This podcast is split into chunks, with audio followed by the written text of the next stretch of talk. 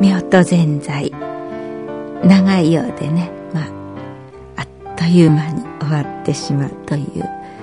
それでもこれを読み始めたのはもう随分前でかれこれ15年前くらいになるんですね。なんか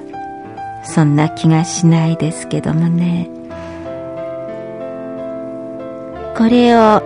読んでみようと思ったきっかけはオーディオブックのサンプルを聞いてあこれ面白そうって思って続きを聞きたいなって思ってじゃあ自分で読んで聞こうって思ってでこの本自体は青空ブックで無料で公開されていたので続きを本で読むことはすぐにできるんですけれどもやはりなんか朗読で聞きたいって思ったんですね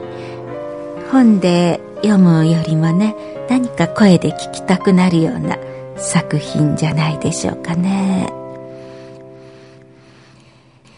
でこの本をプリントアウトして印刷しておいてね。で、ちょうどその頃ね、あの、家族でグアムへ旅行へ行ったんですね。で、その時に、まあ、ホテルでね、何日か滞在してのんびりするんで、その間になんか録音もできるかななんて思って、で、ちゃんとしたボイスレコーダーは持っていかなかったんですけれども、音楽を聴くために、ペンダント型の MP3 プレイヤーをいつも肌身離さず身につけていて、で、それで音楽を聴いたり、時々みんながちょっと外へ出かけたりして一人だけホテルにいるような時に朗読をして録音をしてっていう風にして楽しく旅行を過ごしていたんですけれどもね。で、そこでは、まあ、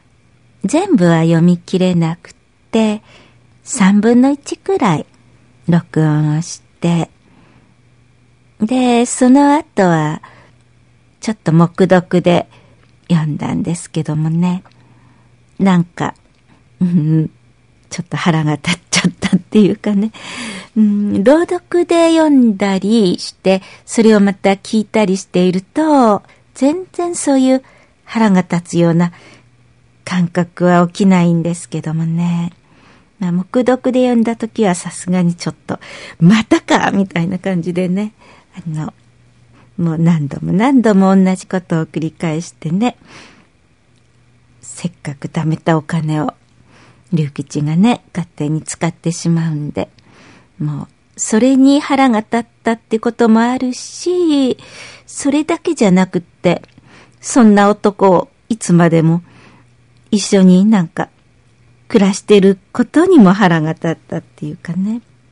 自分だったらね、もう、とっくに愛想つかしてると思うんだけど、この話はもう、なんていうかもう、絶対に長子は龍吉に愛想をつかさないっていうのがも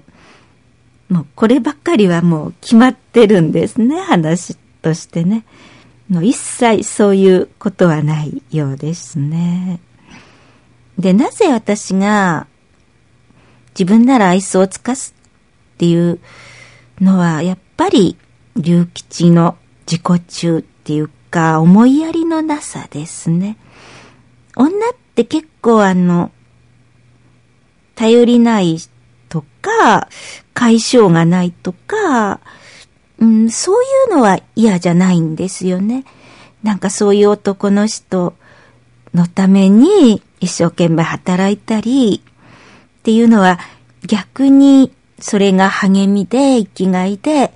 もう自分はもうピンピン元気でっていう感じでね、もうその苦労とか全然苦労って思わなくって、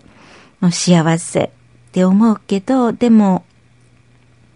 なんかの時に、あ、もうこの人は、当に自分だけが可愛いんだなっていう私という人に対して一切そういう優しさがないんだなっていうところを見たときに100年の恋が冷めるっていう感じですね。私の場合はまあ、まあ男の人からしてみると、そういうことはまああんまりわからないんでしょうかね。女性の気持ちは、まあこの作者も男性ですからわからないと思いますがね。まあ、なんていうのか、思いやりとか優しさとか全然ないんですよね。この小説の中ではね。もうただただわがままっていうかね、勝手っていうかね。うん、どこがよくってこの男にくっついてるのって思うような感じで、何にもいいところないんですよね、この人ってね。まあ、最初に好きになったきっかけはね、いいとこのボンボンで、うん、まあ、うちではしっかり仕事もしてて、っていうね。で、まあそういう人だから好きになったんですけども、うん。その後、まあ仕事はしないしね。まあ、そこはまあいいとしてもですね。なんもいいとこないじゃないですかね。まあ、そんなことを思う反面ね、この話は本当に情緒がありますね。もう本当何とも言えないですよね。で、長子は本当に働き者で、まあ大したもんですよね。まあ私にはこんな元気もないしね。まあ私がもし、長子みたいに芸者っていうね、そういう職業が自分の柄に合っていたら、こんな男には捕まらずに楽しく芸者して暮らすのになぁなんてつい思っちゃいますね。で、やっとなっていう商売は芸者に比べると本当に大変な仕事ですよね。もう自分で電車に乗っ三味線持って遠いところへ行ってねその都度、まあ、どこへ行くかも変わるでしょうしねそこを探し当てていくのも大変だし。で芸者はお座敷でお客さんにお酌したり歌ったり踊ったりっていう仕事だけれどもそのやとなっていうのは芸者兼中居っていうねもう両方やる仕事のようですね。からおかんをつけたり、お膳を運んだり、片付けなんかもやるんでしょうかね。